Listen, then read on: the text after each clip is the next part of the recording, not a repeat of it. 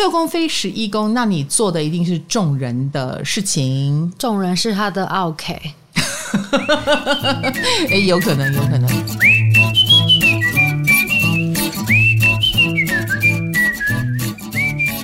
嗨，大家好，我是唐綺阳，欢迎来到唐阳鸡酒屋。唐綺阳，我是卡罗。我们最近的飞星系列，你们觉得效果如何啊？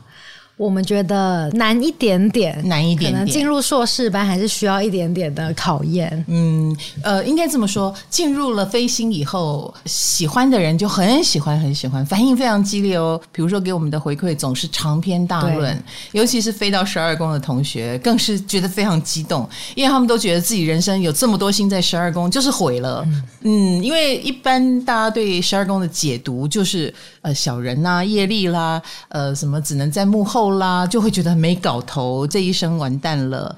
但是在我的解释里面，不是这么一回事。其实十二宫力量是很大的。那大家得到了一个怎么样让力力量变大的密码，比如说你放下就能得到。哎，他们就觉得有有有，我其实好幸运。十二宫就是双鱼的宫啊，隐性幸运。对，因为双鱼就是一个蛮。喜欢觉得自己不幸运，但仔细想一想，自己的人生充满了各种幸运的一个星座。那十二宫也是，他不是明着跟你做什么，可是暗中他其实会得到很多的一个宫位。所以，我想我这次的飞星，呃，让很多有心飞到十二宫的同学又打开了一个新世界。那大家的激动是可想而知了。对，可是有更多同学，他就觉得没有像宫位那么直观。不行，我们要让他们听得懂，嗯、绝对要，要要要，会 会会。好，所以我们这个系列还是会做完它。那以后我们还是会回到我们的宫位系列哦。呃，我们会从不同角度切入，比如说，呃，想要知道爱情，十二宫位也有。以爱情做切入，或想要知道财运或事业，也可以从十二宫位切入。哦，真的哦？当然可以。哦，你以为只有七宫可以看婚姻啊？不是，不是。你如果是一个十一宫的人，哦，你同性婚姻不错。十一宫。好了好了，你现在知道了占星非常多的奥秘啊。有很多很多东西有待我们一一解答啦。那欢迎你继续收听，你把它存下来慢慢听也 OK，好不好？对，你进来就发现没那么难，尤其是打开我的星盘软体，你用那个 LINE 官方网站打进来以后呢，呃，有四个栏目嘛，对，星位、宫位、相位统计，你点宫位。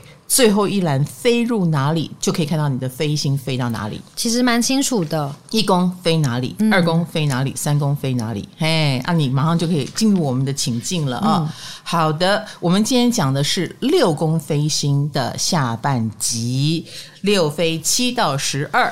那还记得我说什么是六宫吗？因为我们这一次，我们先从二宫讲起，再来六宫，再来十宫。它这传统这三个都是土象宫位，嗯，土象宫位就是一定跟我们的工作能力，啊，跟我们的事业发展有关系。好，所以六宫我们通常说是职场宫嘛，对，有的人职场宫有星啊，有的人没星了啊，没星的话就看飞星啊，有星的同学也可以看你飞星会带你飞到那里去，那他飞进去的那个宫。就是凸显你六宫能力的部分。我会在飞进去那个宫位找到我六宫的特质。你你把你的六宫能力运用在那个宫位里，你是六飞四嘛，所以你就会把六宫能力哎用在四宫里。哦，嗯，所以我说你帮家里解决困难嘛。哦，对，解决各种麻烦嘛。哦，对，拿出你的服务精神。哦 我最近我才今天才跟红豆说什么，我有一天下班要提早走，因为要去处理家人的事情，真的就是 今天。对对对，所以你知道六宫的守护星，它就是一个专门处理麻烦的星，嗯，所以它处理那个宫位的麻烦，也因为这样子有意愿处理那个宫位的麻烦事，所以它充满了服务精神。你在那个宫位里面也充满了服务精神。然后，以及你可能对细节都是无法放下的，在那个工位的世界里，你是非常注重细节的。在那个工位注重细节，对。然后在那边会钻牛角尖的，嗯、啊，因为是六宫，很像处女宫的一个地方嘛。那你说你能不成功吗？哦、你只要好好发挥这个特质，你在那个领域就会获得成功。嗯，所以。卡罗，你在四宫的领域有机会，因为你的六宫而获得成功哦。嗯，比如说你以后开餐厅，你应该是注重很多细节的；或你做一个医疗照护老人的行业，你应该也会做的还不。我第一次觉得占星不准。哎、欸，有一堆六飞四的听众哎，哎、欸，你会炸掉我家哎、欸，我不敢给你照顾。讲一讲就觉得嘴软了，是不是？这占星怎么忽然不准了？你六飞四在哪里啊？你会打扫吗？不会，偶尔我一打扫的时候就会很严重的扫，就很认真的扫，啊、但不扫就不少。如果那是你的职责或工作，你会不会很挑剔？会啊，会就会了。好的，好的，我们抱着这样子 半信半疑的心 进入下集。大家可以带入嘛，把我那个四宫带入成自己的什么？七宫、八宫、九宫、十宫。某种程度就是你的麻烦是什么？你一定会遇到那个宫位的麻烦，这是首先的。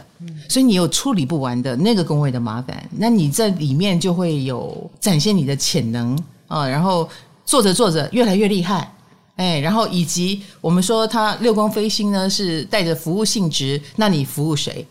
像你四宫服务家人，那八宫服务谁？啊，九宫服务谁？哦，然后呢，那里也一定很有很容易有纠纷，在那个他飞进去的地方，容易有纠纷。哦，才会一直刺激我们嘛。你把它设想成你做服务业的，你做服务业的一定会遇到 OK，那通常就是你进步最多的时候。飞进去就是我人生的 OK。有有有有有，哦、对你 OK。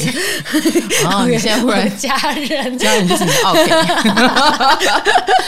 所以某种程度啦，哦，讲六宫飞星飞入的那个状况不会太愉快。嗯，哎，可是它也是因为我们在里面。屡屡败屡战，屡战屡败，然后越来越厉害的地方哈，所以这不是我们能控制的。这是六宫，跟我们的二宫胜券在握不一样。二宫就是我喜欢就喜欢，我不喜欢啊你滚。可是六宫是谁来我都要好好的把它搞定哦。哎，那到时候十宫会怎么样呢？我们十宫的时候再说哈。好，那我们接下来就看六宫飞七宫。好，六宫飞七宫，七宫不就是夫妻宫吗？夫妻是他人生的 OK，听起来很幸福。嗯、呃，没有讲 OK，你不要让六飞七的人从此有一个理由说你他单身一辈子。唐老师说你是我的 OK，不是这样，不是这样，应该说他们的这个六宫能力是因为另外一个人而开启，哦、所以另外一个人是带领他、刺激他，觉得哇，我想为你而努力。对不对？有可能嘛？嗯，我因为结了婚，所以我要开启全能模式。我终于知道，我原来我这个也会，那个也会。因为比如说，她本来不会记账，老公需要她记账，她忽然就会了。哦，哎，这也是老公给她找的麻烦嘛，对不对？对。哎，那因为她也爱老公啊，她也很希望你好啊，所以她就开发了她的能力，都是因为另外一个人。当然也不排除另外一个人就是真的给她麻烦的人哦，也是有，也是有，有可能你家道要中落了，我当然就要赶快来救。哎，你惹了什么麻烦，我就要赶快来处理，就是遇弱则强的类型。这是呃，当你把飞到七宫的这个七具体成一个人的话，嗯，但是如果他不是一个人，他也意味着六飞七的人他的工作能力通常是在合伙当中显现出来。哦，合作合伙，所以他们他们通常不太单打独斗，不适合单打独斗。这也不代表他们一定要合伙哦。有时候你跟别人工作，有一个人跟你对打，你不寂寞，哎，也很好。所以有时候六飞七的人也会找个人来打。你懂我意思？找个人来打。比如说有一个有一个评论家、主持人。他自己在讲一个议题的时候就没有什么收听率，嗯，可是他开始骂人的时候，收听率就来了。哦，你知道懂我意思？哎，因为他有针对，嗯，他有一个敌人，然后挑衅他，然后对方也回应他，哦，这个场面就热闹了。嗯，所以六飞七好像也蛮容易卷入这种是非跟风暴圈里面啊，因为他也很清楚的感觉到就是。有这个人，我就有火花哦。嗯，那不管这个火花是因为我们刚刚讲，因为出于爱，或者是出于有一个给自己惹麻烦的人，或他自己去挑衅，都有可能啊。所以六飞七的人，他身上有一个很明显的符码，就是他很容易跟别人挂钩。比如说，假设他是公众人物，他的新闻一定是有另外一个人，不是他自己惹什么，他跟谁过不去，谁跟他过不去，然后谁又给他什么麻烦，他又给谁什么麻烦，大概就是类似这样的一个新闻点。那他们是比较容易被人家害到的类型吗？也不一定啊。我们刚刚讲，他也可能是主动挑衅者啊。你懂我的意思哈？总而言之，另外那个人很重要哦，好，所以我们刚刚讲，另外这个人很重要，有没有可能是好的重要呢？当然也有可能。比如说，他遇到了一个值得他学习的、效仿的或服务的，然后他因此而在里面越来越表现得好啊，或者是别人是。呃，脑子比他清楚很多，然后呃，六六宫这个心是埋头苦干的，六飞七他很需要另外那个人是有 view 的，能够看到未来，能够知道说你这样做就对了，那调整方向成怎样会更好，那这个六宫的人就会觉得，哎，我领到一个好的指令，就更快找到宝藏。哎，那种感觉就比自己在那边慢慢的挖、慢慢的摸索，然后整块地都挖光了，还找不到重点哦，有可能就会好很多。他需要有人指点，嗯，所以如果他的 partner 是一个能指点的人，就会很好。那就会变成一个良性的循环了。所以六飞七的同学，你在事业或工作上是贵人还是小人，真的是看你喽。因为有时候打着打着，冲突着冲突着，比如说职场上，你总是遇到一个死对头。好了，因为六宫飞星嘛，好，遇到死对头，你可能会觉得每天都过得很糟。可是蓦然回首。哎、欸，我们两个都变得很厉害哦，其实是好的结果。有时候会有好的结果，可是整个过程都很糟，因为一直在打，不舒服。对对对，或者是你被一个有 view 的人带领，虽然工作很辛苦，但是最后的开花结果可能出乎你意料的好。哦，你本来觉得只有两分收获，结果没有想到，因为被带对了一个方向，挖对了地方，得到了十分的效果。所以祝。六宫飞星飞七宫的同学都能够找到一个好的对手，以及不要埋怨你的狗屁道灶。日常生活中充满了狗皮道灶，因为这些狗皮道灶都是来刺激你成长的啊。因为七宫不一定是一个重要的人，有时候。任何正在跟你开会坐在你对面的那个人都是七宫。你好像说过，连买菜的也是七宫。对，你正在跟他讨价还价，他就变七宫了。哦，哎，他就是你那个当下的七宫。嗯，所以你呃很容易在人际关系上遇到莫名其妙的人或事或物，可是每一个都在训练你的段位比 过去更高。再来就是六飞八，六飞八，八宫是你的奥客。欸、钱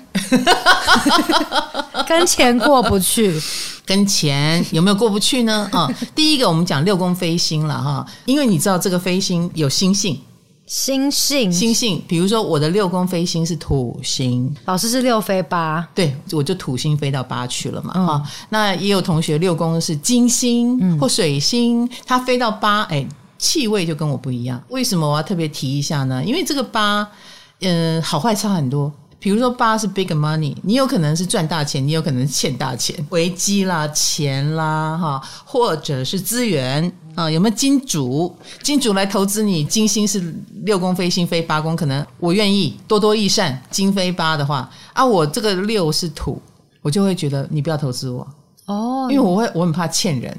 因为我觉得我以后要还他还更多，你来的是压力，对，好，那这个就是更精进的下一步啊，所以我们来看六飞八意味着什么？六飞八的人，某种程度啦，你刚刚讲了，这个就是我们的麻烦，八宫已经是麻烦了，然后他们又又是你人生中的麻烦，嗯，所以一般来说，六飞八的人一生当中啦，应该多少都嗯很介意别人的眼光。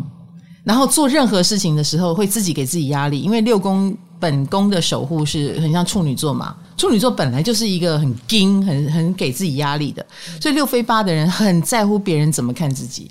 然后他一旦动了这个念头，他就会做事情那个拍子很重，他非常在乎，然后对于别人对他的看法非常敏感。比如说他写一本书好了，他就会写说。会不会不受欢迎？为什么是六飞八反而是很在意别人眼光？八宫就是别人的眼光啊！哦，我以为是六飞七才是。No No No，八宫是别人的评价。评价对，六飞七就是这个人的反应怎么样嘛？哈、哦，这个人笑了不笑了？可是八宫不是啊，八宫比较像是批评、批评指教，哦、然后或者是你喜欢，所以你会买很多，我赚到很多钱。嗯，所以。六飞八的人是很在乎那个业绩的，他们对分数啦，对自己的作品是否很受欢迎，然后卖的好不好，业绩好不好，收视率好不好，非常非常的在乎。哦，所以他们就会使出浑身解数来克服这件事情。那通常像我是土星嘛，我就会觉得想要得到别人的支持是困难的，嗯，哎，金星可能会好一点，所以你会加倍努力，就会有压力嘛。加上是六宫飞星，就算金星是六宫守护星飞到八宫，我觉得他们还是有压力的。没有人介意业绩好还要更好吧？对啊，对，他就永远，我觉得六飞八的人永远在追求更好，哦，永远给自己这种更好的压力，所以你会从他们身上看到一种不敢乐观的特质，嗯，然后或者是都已经得到很不错的成绩了，他还是会觉得不够，不够，不够。那这个不够呢，就是促使他们成长的力量吧，应该这么说。我觉得六飞八的人是打不死的小强，在哪方面？各种危机打不死他们，当然。所有的危机，可能他们遇到的，我这样讲有点过分哈。有些挫折哈，很可能是一般人承受不了，有的人会一蹶不振哦。但是六飞八的人可能就会觉得没问题，这个挫折一定有原因，那我就要强化我自己。OK，所以我其实觉得六飞八的人都是有这种救火的能力。然后处理危机的能力，所以遇到危机，他们就会肾上腺素飙升，或者是被批评，他们反而更有动力，因为他想消弭那个批评。你要知道这个欲念有多大。那老师，你有觉得危机会让六飞八的人变得更强吗？一定会的。所以你们是需要危机的人。你这样讲也是对。所以 六飞八的同学，如果你一生当中遇到恶意的敌手啦，故意来诋毁你啦，明明不是这样说成那样啦，你都不要生气哦，你就知道了，老天爷要来强化你了。嗯，他就是要让你好像快要混不下去，可是你一定可以，你不但可以，你还可以把它消灭掉，就你可以超越那个看不起你的，让你好像快要死在这里的那个为难那个对手，你一定可以超越。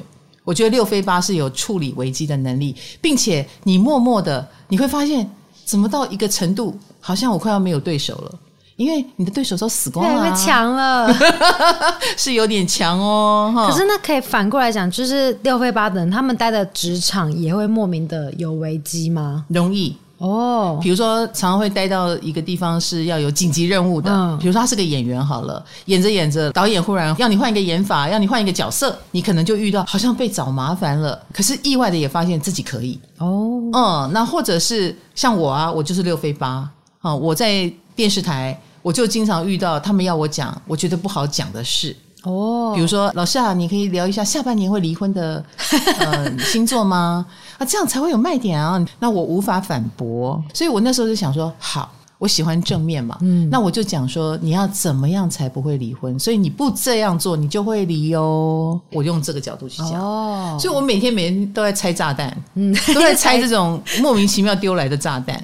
可是久而久之，我就变成一个什么都能说的人了。哦，哎，我们用这个来举例。好，那六飞八的人一定也会处理跟金钱有关的事情啊，你会面对金钱的危机，所以你要特别注意哦。比如说借钱，你跟银行借钱也要看一下利率。嗯，否则你会吃到亏哦。连原来是这种的，呃，是是是。那你借别人钱也一定要拿本票或者是立下字据，否则你会很难把它要回来哦。因为这个是你的 trouble 之处，你会有处理不完的麻烦。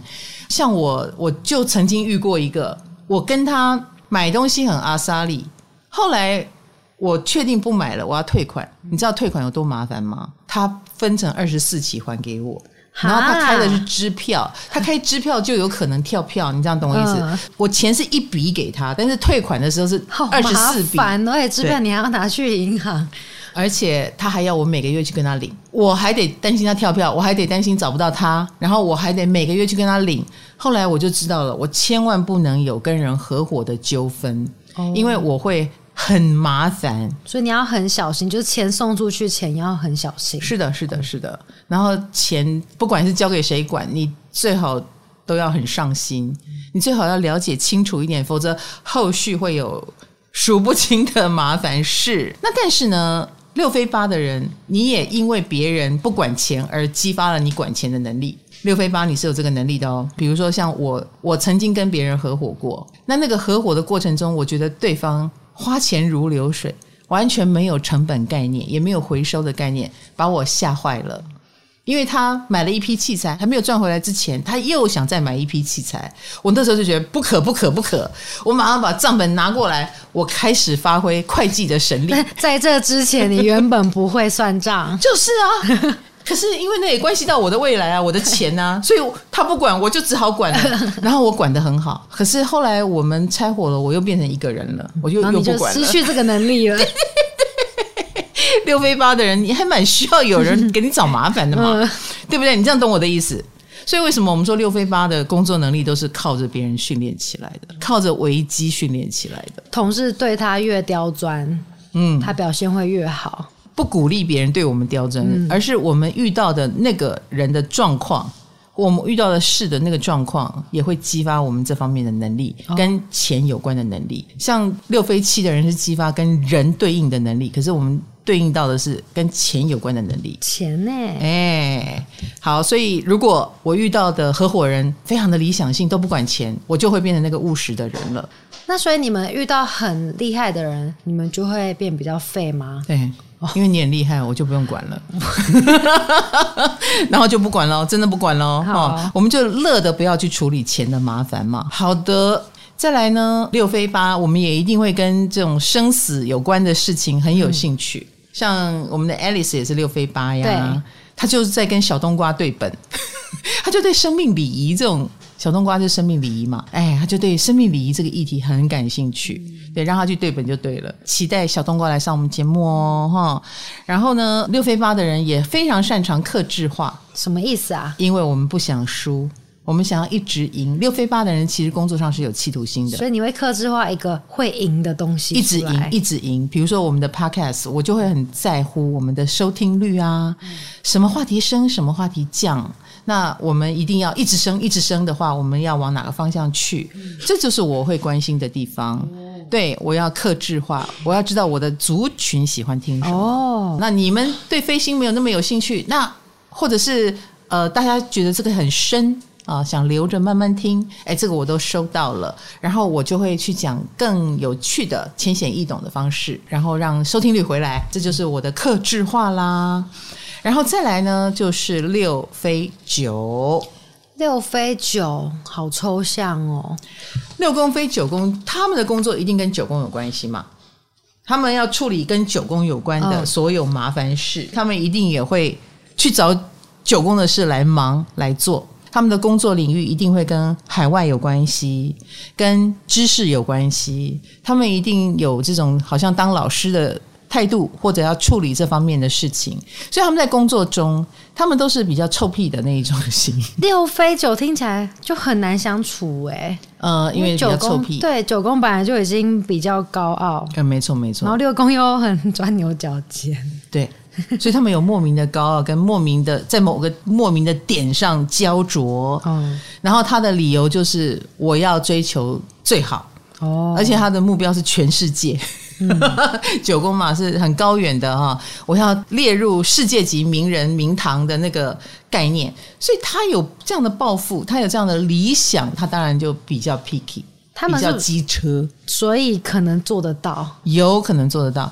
光是超怪的这一点，也可以是世界级的啊，嗯、世界级的怪，对，世界级的怪啊，所以六飞九的人可能在工作上，你都有一种臭屁的特质，你也可能。因为你有一个高远的志向而突出于所有人之上，或突出于所有人之外，嗯，都有可能。哦、突出于所有人之上，就是因为你那种莫名其妙的坚持或要求，然后使得别人很难跟你合作。可是也知道你很了不起，你有了不起的地方。那突出于个人之外，那就是你也很容易变很高冷。就是边缘人，因为只有你这样，也太高了。他们，嗯，然后别人不跟你玩这一套。哦，嗯，不过六飞九的人，除了讲你的个性有这个可能性哈，如果你成功，当然你就变成别人仰望的对象。嗯，如果你失败，你就可能变成天边的一颗孤星，所有的人都会说：不要找他，不要找他，他好难搞哦。所以他有点像是以孤独闻名吗？或是蛮特立独行的，而且难搞。哦，啊！我终于把这两个字讲出来了，终于了，终于终于吐出来了。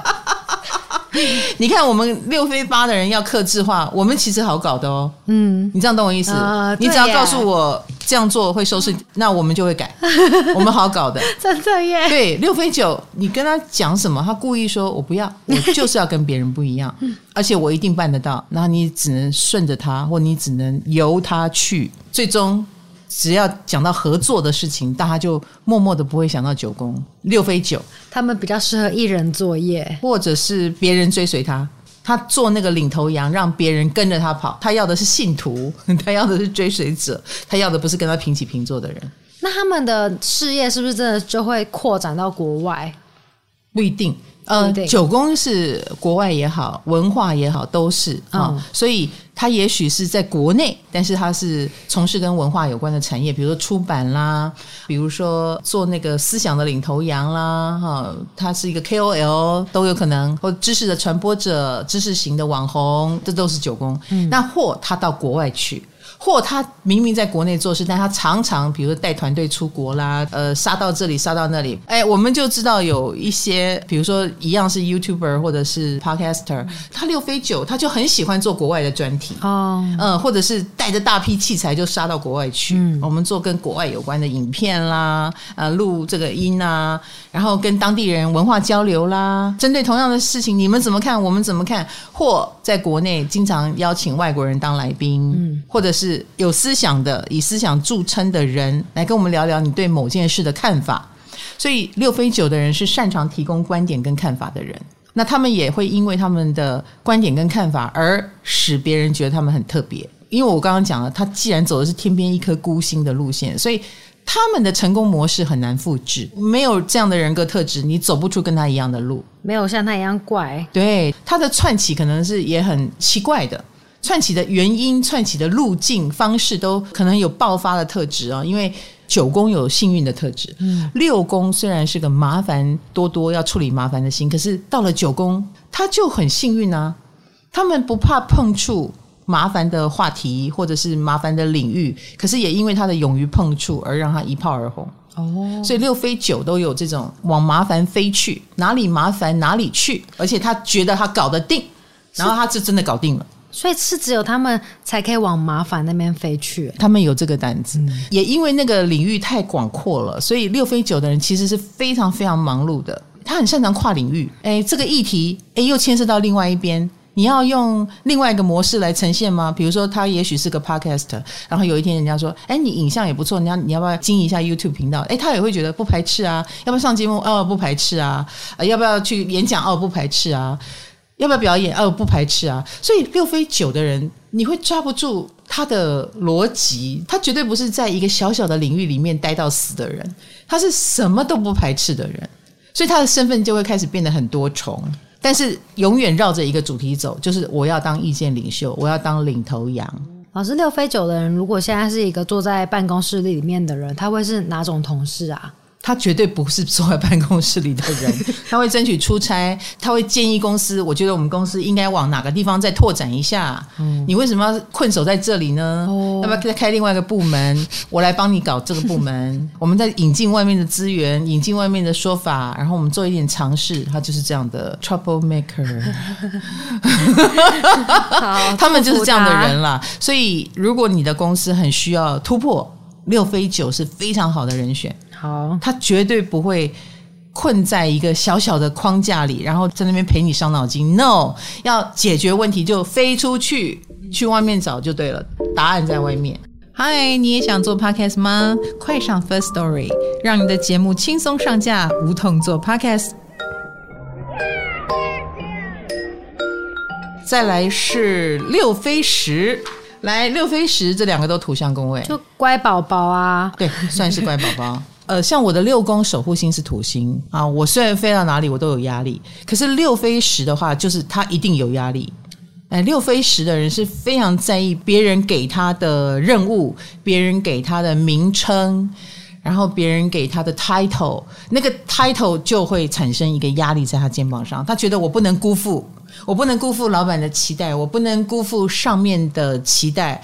比如说，他叫总经理，他就一定要演得像总经理，哦、他不可以辜负了这个位置。我是董事长，我就是一定要当好一个董事长。嗯，所以他是好丢干共经，他会 给自己很大很大的压力。他不是坐在那个位置上凉凉的人哦，一定认真。对，他一定是坐在那个位置上每天都尿尿酸的人。嗯，为了这个。名字该做的事，或为了我们刚刚讲的人家对他的期待，所以他基本上不用老板管，他就会是个好员工。当然呢，嗯、可是回过头来好不好，就再看他怎么做喽。每一个人还是有每个人星座特质嘛，不是说六飞十就一定成功哦。比如双子座就会用双子座的方式去做这个任务，嗯，母羊座就会用母羊座的方式去做这个任务。他们都很有责任意识。比如说母羊就会想要快点，想要快点做到，哦、急了一点。对，那其实六飞十的人怎么能急呢？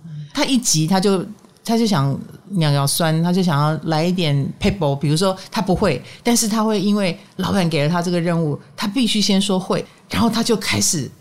疯狂的找别人来帮他，然后又不敢给老板知道，弥补这样，所以他有可能也会用一种错误的方式去做他认为该做的事。哦，所以六飞十的同学哈，当然你很有责任意识，这一点很棒。可是你做的好不好，那就真的很难说了。哦，因为你用的是你的个性。嗯，那我也见过一个六飞十，本身就是一个摩羯座。所以他就给自己 double 的双重压力，你知道他的困扰是什么吗？嗯，他的困扰是，自从他当了一个女明星，别人期待他成为女明星之后，就是他痛苦的来源，因为他觉得女明星好难哦，是不是每天都要把自己打扮得很漂亮？再也不能在呃路边骑脚踏车了，再也不能随便穿了吗？他为此而痛苦不已。嗯，因为他非常的有责任意识，然后他幻想这件事有非常非常多的麻烦。哦，后来我们做朋友的就一直告诉他放轻松，放轻松，因为六宫飞星的人他是太紧张的。他太紧张，以至于他可能就用他的星座方式去为难了他自己。哦，哎，为难自己，那相对的，你会不会也就没有办法享受你在那个位置上应该有的快乐呢？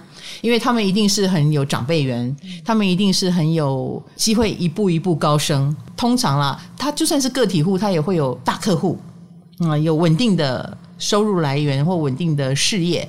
可是他享受吗？他不享受。他通常是不享受的，因为他觉得那个位置就是后面有好多事要处理，然后我有好多事要压抑，我不能做我自己。他简直快要觉得他不能做他自己了。那六飞十是不是可以说他们是想要当有责任的人，但是能力可能？再说，就不一定跟得上。没有没有，能力是有机会跟得上的，因为别人会赋予他这样的任务，当然就是觉得你有能力嘛。嗯，只是他自己给自己很大的压力，给自己一个大压力之后，那我们刚刚讲各凭本事嘛。我就见过一个双鱼座，他也是六飞十，他就做得很好，用双鱼的方式吗？对，他就哦，你们觉得我会是一个永远的女明星？好的，就真的维持了一个很漂亮的外表，然后他也。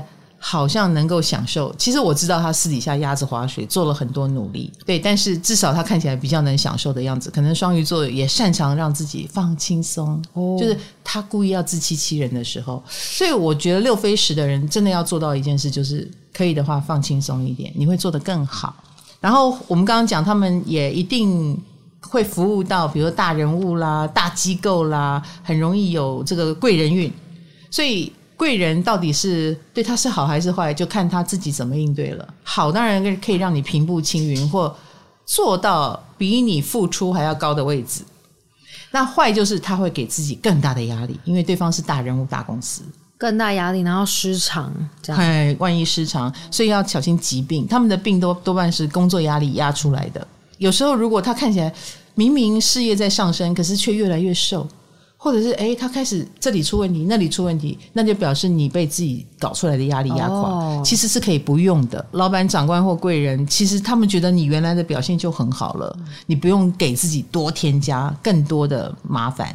哎，他们有点麻烦自找。好，再来就是六飞十一了，六宫飞十一宫，那你做的一定是众人的事情，众人是他的 OK。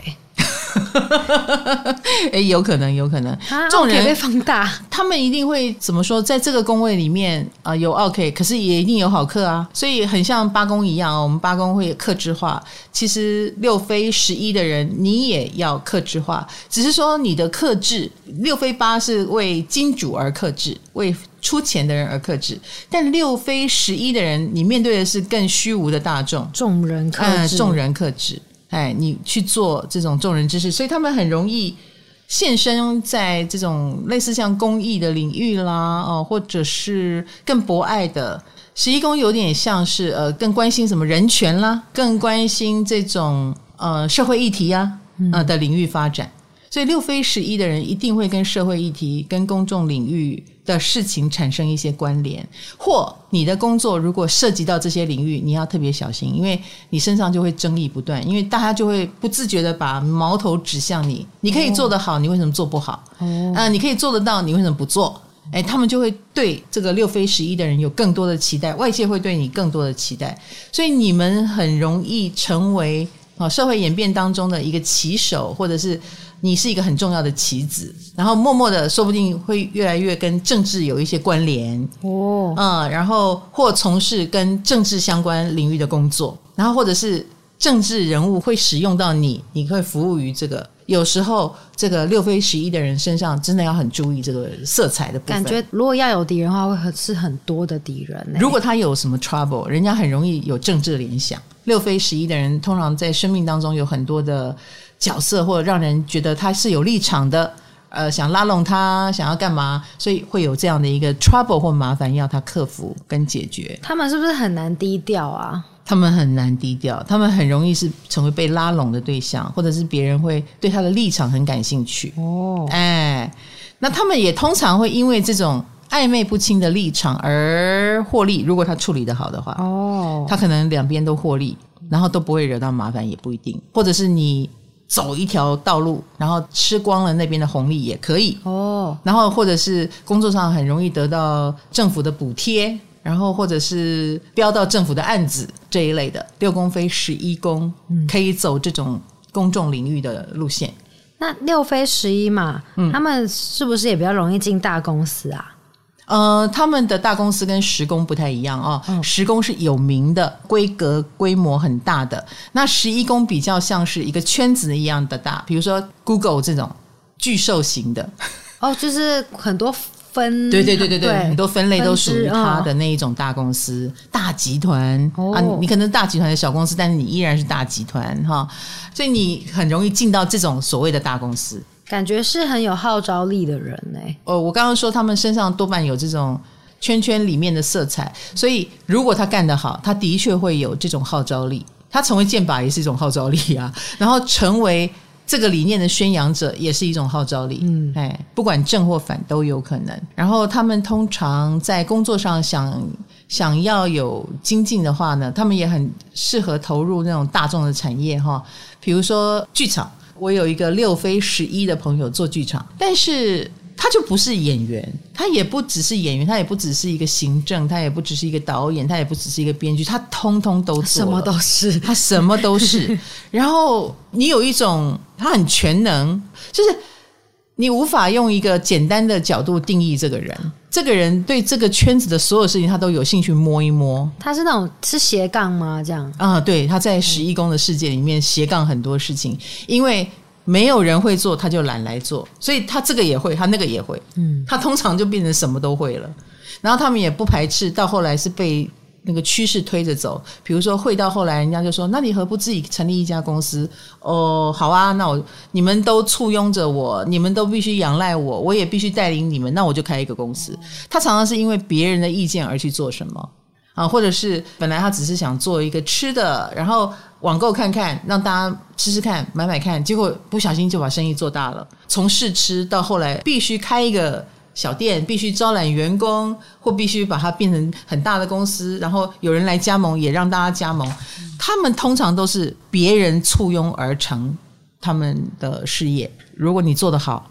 然后客户意见反馈也好，你的事业发展会超过你的预期，就众人成就他的事业。对对对对对，我本来没有要这样做，结果没想到变这样。哦，哎，所以他们会在一个莫名其妙的位置上。好的，这是六飞十一，然后最后呢，我们来看六飞十二，我们。的听众对飞星飞到十二宫都非常的有反应，没错。嗯，好，六飞十二，我必须说，我们的名单上也都是一些很厉害的人哦。嗯，所以请不要以为飞到十二宫我就是 no son，no no no。嗯，像台志源啊，胡因梦啊。念真大哥啦，嗯、台通的晨晨啦，林怀民啦，还有镜周刊的裴伟啦，从一周刊开始到现在，我很愿意把名单念给大家哦，就是来鼓励大家。你看他们是不是都是头角峥嵘的大人物？对，但老师，你之前不是说过十二宫就是无为胜有为的地方，所以他们是六宫要很无为胜有为嘛？嗯、无为胜有为的宫位。然后有一个有为的心在里面，感觉很矛盾呢。所以这些有为的心的人，他就是一直在处理命运的安排。所以六飞十二的人，他们跟十一宫有一点像的地方是。我也不知道为什么我就在这里了。哦，他们经常有这种感觉。我是谁？我在哪？对对对对对，我为什么在这里？但是十一有点像是，至少这一路上还有客户的支持嘛，对不对？哈、嗯，大家的意见嘛。试吃过后，你要开店哦，开店，开店过后，我要团购哦，团购团购。嗯，可是十二宫是比较像命运的召唤，比较像是不知道为什么，我就觉得我该做。哦，呃，有更多内心的声音，有更多人家不理解的因素，比如他的家人好了，他的家人就会觉得。这个位置很不好当哎，你干嘛去？很麻烦。然后他就说啊，不多啊，我被安装，阿的度丢啊。好，所以六飞十二的人，这个可能就是他们的心声啊，我的度丢啊，就遇到了啊啊，我不做谁做？嗯，我不入地狱谁入地狱？嗯，一个是这个，我主动的，我出击，我去做别人看来吃力不讨好的事，可是别人看来吃力不讨好，最后给他搞定了，大家反而觉得，哦，你怎么那么幸运？你怎么遇到这样的机会？他会说啊，这是机会吗？当初这可是没人要的呢。对，哎，所以六飞十二的人身上都有这个特质。所以他是有点像是在捡别人的烂摊子做吗？也不是捡，你这样讲不对，不是捡，他是。不小心遇到烂摊子，只好做哦，哎，但是却没想到做出一片天。嗯，然后回过头来，人家夸他幸运的时候，他会觉得你莫名其妙。嗯、我本来就是，我明明就是很倒霉。嗯、好，可是这个呃，因为是成一个天命的感觉，所以通常能够激发他的大能，哎，能够使他的能力可以充分的发挥哈。哦，也有可能是他主动出击，他们非常喜欢钻。这个跟命运挑战的牛角尖，哎，我就不相信命运会把我整倒，我就要来跟你挑战看看。所以，我们里面的那个《镜周刊》的社长裴伟，他身上有一个很大的特色，就是他官司很多。嗯，他作为社长，所有他媒体所报道的人，如果那个人不爽，都可以告，那告的都是他，他就把自己变成一个箭靶。为什么我很？莫名其妙，觉得他们是很有斗志的一群人。哎，我觉得是，呃、我觉得他们是生命的斗士，不是十二宫精神，就是他们是生命的斗士，战斗力。然后那个战斗起来不怕麻烦，嗯，哎，那个官司一百件跟两百件已经差不多了，还告到五百件我也不怕了。嗯、那这某种程度别人都很害怕的事，他们就好像还甚至有点主动去承担。嗯，这是一个。那也有，比如说像胡一梦。好，胡因梦我们都知道，他翻译了非常多的占星书籍，好，现在已经成为了占星学的大部。他的修炼、他的修行、他的觉知也一定是不同于一般。嗯、可是他的婚姻在前夫还在世的时候，每天每天的给他制造多少麻烦，每天每天都批评他，因为他是第一美人嘛。嗯、那像这样的很莫名其妙的业障，六飞十二，那也很明显，他要一一处理这些业障。你这个故事你没听过哈？你一脸疑惑。对，而且我刚刚才知道胡因梦是谁，他比较低调哦，啊、嗯，所以六飞十二的人，说真的，他们在事业或工作上也比较适合扮演低调的角色。是幕后吗？对，幕后工作啦，或他默默的就会成为幕后的 boss。他乐于隐居很后面，因为说真的，他。站在台面上，就会有更多的箭射向他。哦，他觉得他会有更多处理不完的麻烦。台面下都已经这么多了，就是哦。台面上的话，他随便的光芒一散发，哦，惹来了多少非议啊，或者是故意要弄他的人，所以他也很愿意低调一点。哦，然后或者是修行一点，像我们刚刚讲的胡因梦，他就是。在这个前夫拼命的、非常没有礼貌的攻击的情况下，一般人都会生气，嗯，但是他就会觉得那是他的修行。那这个六飞十二的人，你的修行很明显，要你修的东西很明显，你就是有处理不完这些狗皮道灶。但是也因为你能够承担这些狗皮道灶，你也会默默的成为别人非常佩服的人，就会觉得。这真的是一个非常人也，绝对不是普通人。对，所以六飞十二的人，你后来就会成神称圣，你就是一个不平凡的人。为什么听起来比本命星盘有十二宫还累？你这样觉得吗？因为因为它是 六宫飞星啊。对，六宫飞星因为是六宫，所以他就是专门来处理各种麻烦事，明明白白告诉你这里有麻烦事嘛。嗯，对，十二宫有麻烦事嘛，所以他们遇到的小人也不是普通的小人，或者是是很多的小人，嗯、多到一个你觉得有业障，但他也有一种没关系，那我这辈子就是来好好的还这些业障。哦，好好的来处理这些莫名其妙的事，可是处理着处理着，这变成他最成功的地方。嗯，我们常说接近身心灵的人，都是遇到的麻烦事超乎我们想象。嗯，那他们是也是不追求赚大钱，然后反而会赚钱的吗？或我不追求成为多厉害的人，但我就是个厉害的人。哦，嗯，以及啊，六飞十二的人，应该他的工作内容也多半都跟一些秘密有关，所以他们通常会知道很多的秘密，听到很多的秘密，或涉及到很多的秘密，以及他们工作中一定有一些不足为外人道的事，就是我遇到了什么挫折就不好讲了，因为讲你要听吗？我可以写成三本书，下次再听。真的，真的，不如把它变成秘密吧。嗯，那如果他愿意从事跟秘密有关的工作，将会做得很好。秘密的工作本身就很多业障，所以他很适合去，他也很适合做那种什么零零七，或者是嗯呃，人家跟他爆料。哎，他们很只会擅长处理自己的秘密跟业障吗？别人的呢？他就从事跟秘密有关的事啊。哦，从事跟秘密有关的工作。啊，你也会听到很多人的秘密啊！如果你是一个占星师，然后你一天到晚就听到这家人的秘密、这那家人的秘密，或你心里的秘密，他有婚外情，他们后来做了什么事，他有没有堕胎啊？这一类的，嗯、你不会跟平常人讲的事，可能都会跟一个占星师讲，哦、对，对不对？哈，那。六飞十二的人，你会听到那么多秘密，你也要自己保重。